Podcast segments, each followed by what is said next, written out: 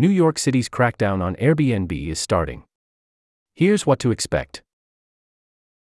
Mihir Javeri.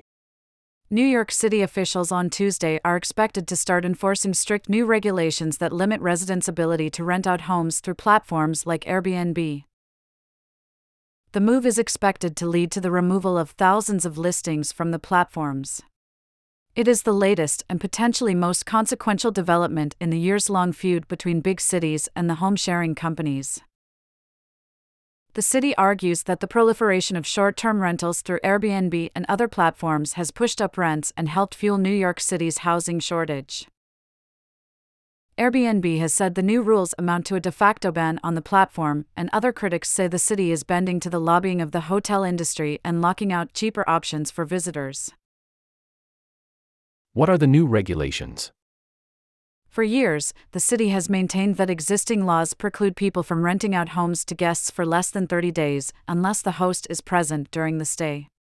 The city also asserts that no more than two guests are allowed to stay at a time, and that they must have ready access to the entire home. But there continue to be numerous listings for rentals of whole apartments and homes, and the city has argued companies like Airbnb are not policing their platforms aggressively enough to root out violators. A city official claimed in a July court filing that more than half of Airbnb's eighty-five million dollars net revenue in twenty twenty-two from short-term rentals in New York City came from activity that is illegal. Airbnb disputes the figure. The new regulations, which the city will begin enforcing on Tuesday after a series of court challenges, require hosts to register with the city to be allowed to rent on a short-term basis.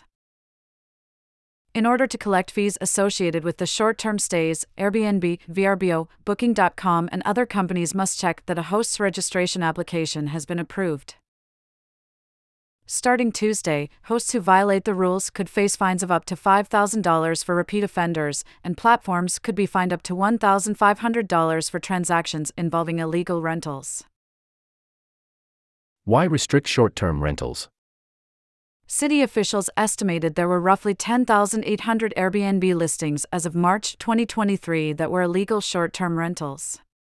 They have argued that renting those homes to tourists and visitors instead of New Yorkers exacerbates the city's acute housing shortage and makes it even more expensive to live here. Residents who live in buildings with short-term rentals have complained that transient guests bring a greater risk of crime, excessive noise, and cleanliness problems. Christian Klossner, the executive director of the mayor's Office of Special Enforcement, said the new rules would create a clear path for hosts who follow the city's long-standing laws. There is also the influence of the hotel industry, a competitor of platforms like Airbnb. The Hotel Trades Council, a powerful force in local politics and ally of Mayor Eric Adams, has long fought the expansion of the platforms. What is the argument in favor of short-term rentals? Airbnb says short-term home rentals help the city's tourism economy, especially in parts of the city where there are few hotels. The company has fought the new rules in court, arguing that city code should allow unhosted rentals in some one- and two-family homes, and that New York City's interpretation of its own laws is unreasonable. Airbnb has also contended that the registration system is unnecessarily complex. Its lawsuit was dismissed last month.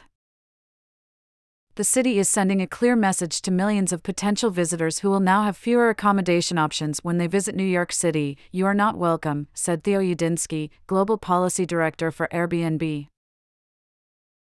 What will happen starting Tuesday? There will be far fewer Airbnb listings available. Any short-term rentals through platforms like Airbnb for units that are not classified as hotels and have not been registered with the city will probably no longer be available. Airbnb said some listings would be automatically converted to long-term rentals and others would be deactivated. Airbnb estimated last month that there were nearly fifteen thousand hosts that have active listings for short-term rentals in homes across the city. As of August twenty-eighth, the city had received about three thousand two hundred fifty registration applications. Only two hundred fifty-seven had been approved. Airbnb said that since mid-August, it has prevented people from booking short-term reservations in New York City for after September fifth. Neither Airbnb nor the city could provide updated data on the number of listings expected to be taken down. AirDNA, a rental analytics company, estimated that of the roughly thirteen thousand five hundred active listings for entire apartments and homes on Airbnb as of July, about six thousand appeared to be for units classified as hotels or offered long-term rentals, leaving about seven thousand five hundred listings that could be affected by the new rules. Will my booking get cancelled? If you have booked an Airbnb for less than thirty days after Tuesday, a few things could happen. If the stay involves a check-in before December first, the reservation will not be cancelled. But reservations for after December second will be cancelled and refunded, according to the company. Airbnb did not say how many such reservations there were.